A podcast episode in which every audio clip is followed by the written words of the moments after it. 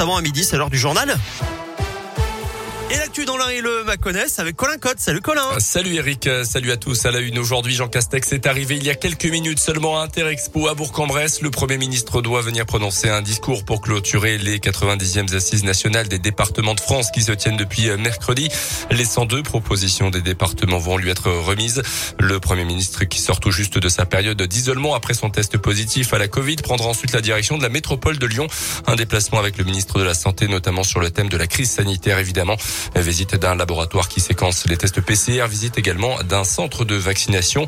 Dans ce contexte, les autorités sanitaires ont confirmé ce matin un neuvième cas du variant Omicron en France. Il y en a au moins un dans la région Auvergne-Rhône-Alpes selon le ministère.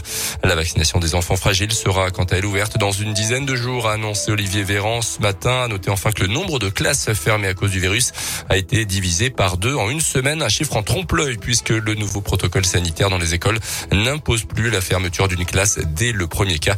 Seuls les élèves positifs sont placés à l'isolement. Dans le reste de l'actualité, un barbecue mal éteint à l'origine d'une violente intoxication au monoxyde de carbone la nuit dernière à Saint-Genis-Pouilly dans le Pays de Gex. Selon les pompiers, l'appareil se trouvait dans une loggia, un balcon euh, fermé relié à l'appartement des victimes. Une mère de famille de 35 ans a été prise en charge en urgence absolue. Ses deux filles d'une dizaine d'années sont en urgence relative. La 35e édition du Téléthon aujourd'hui, objectif faire mieux que l'an dernier comme toujours et les 77 millions d'euros récoltés en faveur de la recherche médicale sur les maladies rares. Un numéro pour faire vos dons le 36 ça n'a pas changé.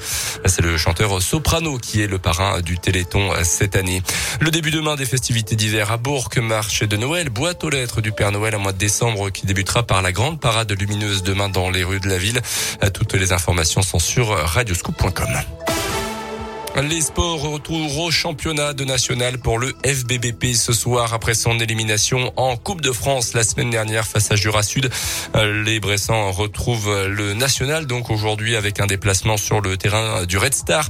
Toujours leader national, le FBBP aura à cœur de retrouver la victoire. Alexis Loreille est l'entraîneur adjoint des Bleus. On l'écoute. Depuis le début de la semaine, je pense qu'on s'est remis vraiment au boulot et ce qu'on fait, c'est plutôt cohérent. Donc euh, on est sur la, bonne voie. Euh, ce match du Red Star, il est très important pour nous, comme chaque match. Mais là où il faut être vigilant, c'est que c'est une équipe qui est pas forcément à sa place, qui reste sur euh, quatre défaites. Donc on est prêt à un combat, on est prêt à, à jouer un match euh, qui sera à mon avis très difficile là-bas dans le stade à Bauer. Donc les joueurs sont prévenus. Voilà.